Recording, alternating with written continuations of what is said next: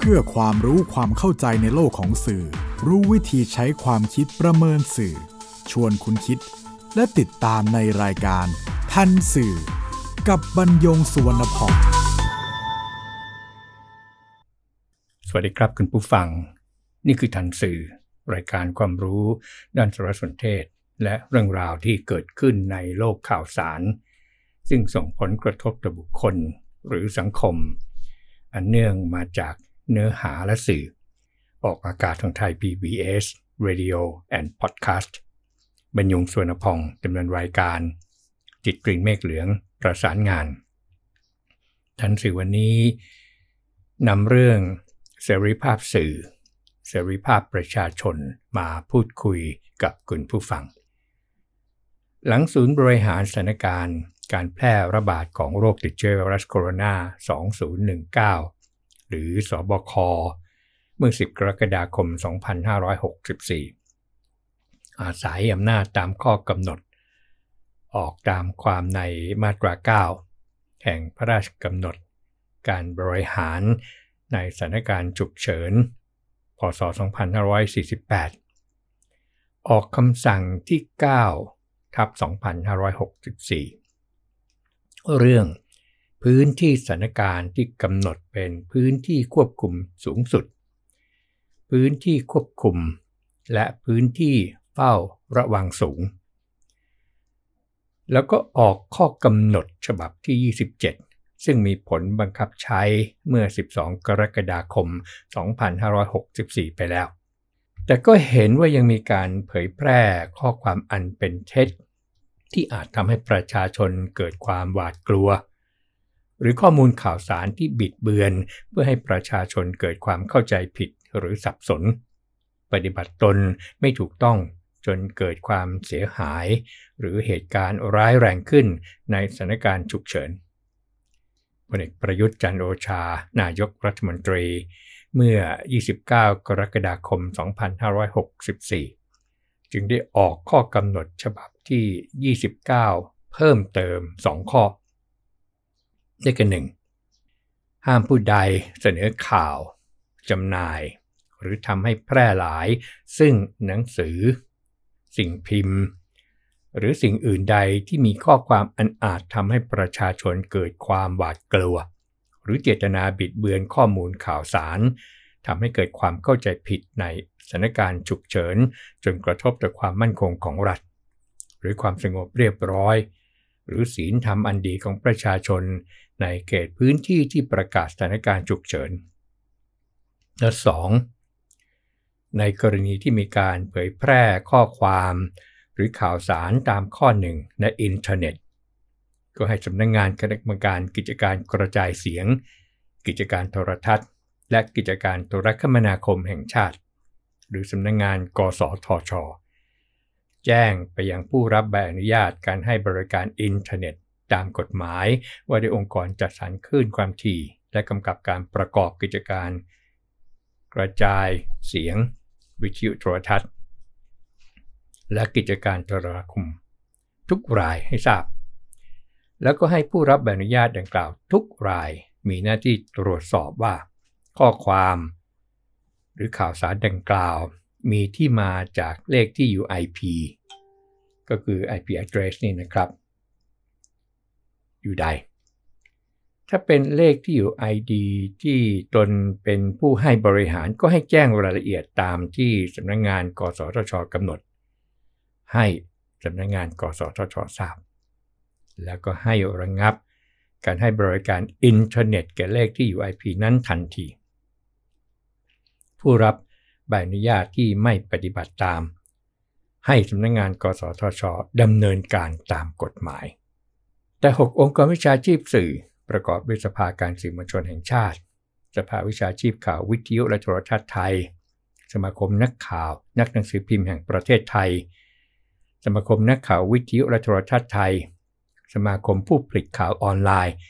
และสหภาพแรงงานกลางสื่อมวลชน ซึ่งไม่เห็นด้วยตั้งแต่ข้อกำหนดฉบับที่ 27 ข้อ 11 มาแล้ว จึงได้ยื่นจดหมายเปิดผนึกถึงพลเอกประยุทธ์จันโอชา นายกรัฐมนตรี ผ่านนายอนุชาบุรพชัยศรีโฆษกประจำสำนักนายกรัฐมนตรี ที่ตึกนารีสโมสรทำเนียบรัฐบาลเมื่อ 30 กรกฎาคม 2564 เรียกร้องให้ยกเลิกข้อกำหนดฉบับที่ 27 ข้อ 11 และข้อกำหนดฉบับที่ 29 โดยเนื้อหาของจดหมายเปิดผนึกก็อ้างเสรีภาพในการแสดงความคิดเห็นของประชาชนและสื่อมวลชน ซึ่งรัฐธรรมนูญแห่งราชอาณาจักรไทย พศ 2560 มาตรา 34 และมาตรา 35 ให้การรับรองไว้ โดยมีเหตุผลที่ให้ยกเลิกดังนี้ครับ 1. เป็นข้อกำหนดที่ให้อำนาจเจ้าหน้าที่รัฐเอาผิดแม้เพียงแค่ข้อความอันอาจทำให้ประชาชนเกิดความหวาดกลัว ซึ่งไม่มีหลักเกณฑ์ หรือขอบเขตการใช้อำนาจที่ชัดเจน ดังนั้น แม้ประชาชนและสื่อมวลชนที่เผยแพร่ข้อเท็จจริงหรือความจริง ก็อาจถูกดำเนินคดี หรือถูกคุกคามจากหน่วยงานของรัฐได้ เพียงเพราะใช้วิจารณญาณว่า เป็นการทำให้ประชาชนเกิดความหวาดกลัว 2. ข้อกำหนดทั้งสองฉบับนี้มีเนื้อหาแตกต่างจากข้อกำหนดในลักษณะเดียวกันที่เคยมีประกาศในฉบับที่ 1 เมื่อ 25 มีนาคม 2563 ข้อ 6 ซึ่งระบุชัดเจนว่าจะห้ามเสนอข่าวได้ต้องเป็นข้อมูลข่าวสารเกี่ยวกับ สถานการณ์โรคระบาดโควิด -19 และต้องเป็นการเสนอข่าวสาร หรือทำให้เผยแพร่ข้อความอันไม่เป็นความจริง รวมทั้งระบุให้เจ้าหน้าที่ต้องเตือน ให้ระงงับ หรือสั่งให้แก้ไขข่าวเสียก่อน 3. องค์กรวิชาชีพสื่อมวลชนได้ออกถแถลงการแสดงความกังวล พร้อมทั้งขอให้รัฐบาล ทบทวนการออกข้อกำหนด หรือจัดทำแนวปฏิบัติจากข้อกำหนดฉบับที่ 27 ข้อ 11และถแถลงถึงเจตนารมณ์ในการบังคับใช้ให้เกิดความชัดเจน เพื่อมิให้มีการนำข้อกำหนดดังกล่าวไปเป็นเครื่องมือในการปิดกั้นการทำหน้าที่เสนอข่าวสารของสื่อมวลชน และการแสดงความคิดเห็นโดยสุดจริตของประชาชน จนกระทบต่อสิทธิการรับรู้ข่าวสาร และการแสดงความคิดเห็นของประชาชน เมื่อ 15 กรกฎาคม 2564 แต่กลับถูกเพิกเฉย อีกทั้งได้มีการออกข้อกำหนดฉบับที่ 29 ซ้ำอีกครั้ง โดยมีการขยายขอบเขต การใช้อำนาจในการจำกัดเสรีภาพการแสดงความเห็นของประชาชน และสื่อมวลชนให้กว้างขวางออกไปอีก 6 องค์กรวิชาชีพสื่อมวลชนจึงขอเรียกร้อง ให้มีการยกเลิกข้อความในข้อที่ 11 ของข้อกำหนดฉบับที่ 27 และข้อกำหนดฉบับที่ 29 ทั้งฉบับ เพื่อไม่ให้เกิดความเสียหายต่อเสรีภาพของประชาชนและสื่อมวลชนมากไปกว่าที่เป็นอยู่ในขณะนี้ ซึ่งจะทำให้สถานการณ์การแพร่ระบาดของไวรัสโควิด -19 เลวร้ายลงไปอีก หากนายกรัฐมนตรียังคงเพิกเฉย ต่อข้อเรียกร้องตามจดหมายเปิดผนึกฉบับนี้ ซึ่งอยู่บนพื้นฐานของเสรีภาพตามรัฐธรรมนูญแห่งราชอาณาจักรไทย องค์กรวิชาชีพสื่อมวลชนทั้ง 6 จะเพิ่มมาตรการในการกดดัน ให้รัฐบาลต้องพิจารณา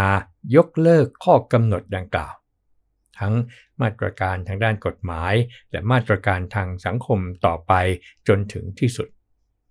วันเดียวกันนี้ครับ 6 องค์กรวิชาชีพสื่อมวลชนก็ยังไปยื่นหนังสือขอให้ตรวจสอบพฤติกรรมรัฐบาล คุกคามการแสดงออกของประชาชน และสื่อมวลชน ต่อคณะกรรมการสิทธิมนุษยชนแห่งชาติ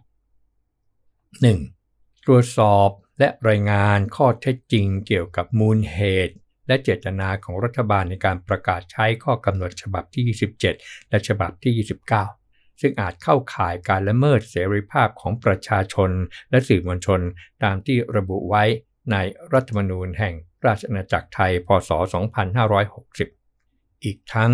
ยังเป็นการละเมิดสิทธิของพลเมืองตามปฏิญญาสากลว่าด้วยสิทธิมนุษยชนมาตรา 19 อีกด้วย 2. ตรวจสอบกรณีนายกรัฐมนตรี รัฐมนตรี หรือข้าราชการ และพนักงงานในหน่วยงานของรัฐที่เกี่ยวข้องกับการบังคับใช้ข้อกำหนดข้างต้น ใช้อำนาจตามข้อกำหนดนี้ข่มขู่และดำเนินคดีกับประชาชน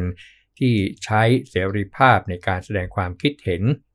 และวิพากษ์วิจารณ์การบริหารประเทศของรัฐบาล 3. เสนอแนะแนวทางหรือมาตรการในการป้องกันไม่ให้มีการออกกฎหมาย หรือข้อกำหนดต่างๆ อันเป็นกฎหมายลำดับรอง มาใช้เป็นเครื่องมือในการจำกัดและคุกคามเสรีภาพประชาชน และสื่อมวลชน เพื่อให้สอดคล้องกับหลักสิทธิมนุษยชนตามกฎหมายไทย และข้อตกลงระหว่างประเทศที่ประเทศไทยเป็นภาคีจะมีพันธกรณีในการปฏิบัติตามด้วย นั่นก็คือด้านของสื่อ ด้านของรัฐบาลและครับว่าอย่างไรแนนุชา บุรพชัยศรีโฆษกประจำสำนักนายกรัฐมนตรี ซึ่งในทางการก็ถือว่าเป็นตัวแทนรัฐบาล เปิดเผยว่า นายกรัฐมนตรีและรัฐบาลไม่ได้จำกัดสิทธิเสรีภาพ ประชาชน และสื่อมวลชน สามารถวิจารณ์ การทำงานของรัฐบาลได้ แต่ ขอให้เสนอข้อมูลบนพื้นฐานข้อเท็จจริง ไม่สร้างความหวาดระแวง หรือความกังวลในสังคม พร้อมกับเชิญชวนสื่อมวลชนวิชาชีพ ร่วมกับประชาสัมพันธ์ภาครัฐแสวงหาพื้นที่กลาง เพื่อออกแบบการทำงานร่วมกันเพื่อประโยชน์สูงสุดสำหรับประชาชน แต่ย้ำครับว่าแต่ยังคงยืนยันข้อกำหนดที่ออกตามพระราชกำหนดการบริหารราชการ ในสถานการณ์ฉุกเฉิน พศ 2548 ฉบับที่ 27 และข้อกำหนดฉบับที่ 29 ที่ออกมาเพื่อปิดช่องว่างของกฎหมายที่มีอยู่ปัจจุบัน ซึ่งมีข้อจำกัดในการบังคับใช้ เช่นจำเป็นต้องมีผู้ฟ้องร้องดำเนินคดีเป็นต้น ซึ่งรัฐบาลมีเจตนารมณ์เพียงยกระดับการทำงานของหน่วยงานที่เกี่ยวข้องในการสกัดกั้น การเผยแพร่ข่าวปลอม รวมทั้งการกระทำที่เป็นการบิดเบือนข้อมูลข่าวสารด้วยความตั้งใจ ไม่ได้เจาะจงหรือตั้งใจบังคับใช้กับสื่อมวลชนวิชาชีพ แต่เป็นที่รับทราบโดยทั่วไปว่า มีการสื่อสารสาธารณะผ่านแพลตฟอร์มต่าง นำเสนอข่าวบทสารข้อมูลที่ไม่ได้นำมาจากข้อเท็จจริง ซึ่งไม่สามารถควบคุม และยังมีจำนวนมากขึ้นเรื่อยๆ ก็ทำให้สังคม ประชาชนเกิดความหวาดระแวงหรือความหวาดกลัว โดยเฉพาะวิกฤตโควิด -19 ในขณะนี้ ซึ่งหลายประเทศก็พบปัญหาการเผยแพร่ข้อความเท็จ ข่าวปลอมจำนวนมากขึ้นเช่นกัน อย่างไรก็ตาม นายกรัฐมนตรีให้นโยบายแก่หน่วยงานที่เกี่ยวข้อง ในการบังคับใช้กฎหมาย ต้องระมัดระวัง เป็นธรรม และสอดคล้องกับสถานการณ์ ยืนยันว่ารัฐบาลไม่มีเจตนาปิดกั้นการทำงานของสื่อมวลชนวิชาชีพ พร้อมเชิญชวนสื่อมวลชนและองค์กรสื่อวิชาชีพ ร่วมกับภาครัฐในการแสวงหาพื้นที่กลาง เพื่อร่วมกันออกแบบกรอบ การทำงาน และเป็นช่องทางประสานความร่วมมือ ระหว่างหน่วยงานประชาสัมพันธ์ภาครัฐ และสื่อมวลชน รวมทั้งยังได้เพิ่มเติมให้มีการใช้ช่องทางโฆษกกระทรวง ซึ่งมีภาระหน้าที่สื่อสาร ให้ข้อมูลอำนวยความสะดวกเป็นอีกช่องทางหนึ่งในการติดต่อประสานข้อมูล โฆษกสำนักน้ำตรี ยังกล่าวแสดงความยินดีว่าวันนี้สื่อมวลชนรัฐบาลเห็นพ้องร่วมกัน มีความจำเป็นต้องสกัดกั้นข่าวปลอม เพราะข้อมูลที่ถูกต้องก็คือประโยชน์ของพี่น้องประชาชนอย่างแท้จริง แต่การเรียกร้องของ 6 องค์กรสื่อ ที่นำมาเรียนคุณผู้ฟังก็ไม่ได้หมายความว่าผู้ประกอบวิชาชีพสื่อมวลชนทุกคนเห็นพ้องครับ ในสันติสุขมโรงศรีผู้จัดรายการข่าวเป็นข่าวทาง Top News โพสต์ข้อความบนบัญชี Facebook ของเขาเมื่อ 30 กรกฎาคม 2564 ด้วยหัวข้อ แกล้งโง่ หรือเจตนาบิดเบือน ระบุว่า 1. ไม่ว่าจะยุคไหนที่ใช้พระราชกำหนดการบริหารราชการในสถานการณ์ฉุกเฉิน พศ 2548 แล้วออกข้อกำหนดเกี่ยวกับข่าวสาร ก็ลอกคำเดียวกันมา นั่นแหละพร้อมกับนำ ระราชกำหนดมาตรา 9 วงเล็บ 3 ที่บังคับใช้ในรัฐบาลดรทักษิณชินวัตรมาแสดง ตามด้วยข้อกำหนดที่ออกในรัฐบาลยิ่งลักษณ์ชินวัตรมาแสดง เปรียบเทียบกับข้อกำหนดที่ออกในรัฐบาลพลเอกประยุทธ์จันโอชา ซึ่งไม่ต่างกัน 2. ข้อกำหนดที่ออกมาห้าม ตามพระราชกำหนดการบริหารราชการในสถานการณ์ฉุกเฉิน พศ 2548 ก็เพื่อจัดการกับการบิดเบือนข้อมูลข่าวสารอันทำให้เกิดความเข้าใจผิดในสถานการณ์ฉุกเฉิน ไม่มีตรงไหน เขียนว่า ห้ามโพสต์ สร้างความหวาดกลัว แม้เป็นความจริง และ 3. ที่สำคัญ เขาล้อเอาคำพูดในพระราชกำหนดการบริหารราชการในสถานการณ์ฉุกเฉิน ซึ่งก็คือเนื้อหาเดียวกับพระราชกำหนดยุคที่ดรทักษิณชินวัตรออกมาใช้บังคับ ไม่มีอะไรใหม่เลย ไม่มีการสอดไส้เพิ่มเติม ทุกครั้งก็แบบนี้ แล้วทำไมจึงมาปั่นกันว่าครั้งนี้ห้ามพูดความจริง ตัวบทกฎหมาย จะไปตัดคำมาแปลงสารโดดๆได้อย่างไร มันต้องดูบริบท และจะผิดถูกมันต้องดูเจตนา ขณะที่หนังสือพิมพ์แนวหน้า ซึ่งก็เคยยื่นหนังสือลาออกจากการเป็นภาคีสมาชิก สภาการสื่อมวลชนแห่งชาติ ตั้งแต่ครั้งยังเป็นสภาการหนังสือพิมพ์แห่งชาติ เมื่อ 20 กรกฎาคม 2559 ไปแล้วนั้น เมื่อผู้ใช้สื่อออนไลน์นำหนังสือดังกล่าวมาเผยแพร่ ก็ทำให้หนังสือพิมพ์แนวหน้าเมื่อ 31 กรกฎาคม 2564 ประกาศยืนยันอีกครั้ง ถึงเจตนารมณ์เดิมว่า ตลอดระยะเวลา 19 ปีเต็มที่หนังสือพิมพ์แนวหน้าเข้าร่วมเป็นภาคีสมาชิกของสภาการหนังสือพิมพ์แห่งชาตินั้น ได้ประพฤติ ปฏิบัติ ตามกรอบจริยธรรมและธรรมนูญของสภาการหนังสือพิมพ์แห่งชาติอย่างเคร่งครัด รวมทั้งยังให้ความร่วมมือกับการทำหน้าที่และกิจกรรมของสภาการหนังสือพิมพ์แห่งชาติด้วยดีตลอดมา หากแต่ไม่ย้อนไปพิจารณาถึงเจตนารมณ์ของการจัดตั้งสภาการหนังสือพิมพ์แห่งชาติ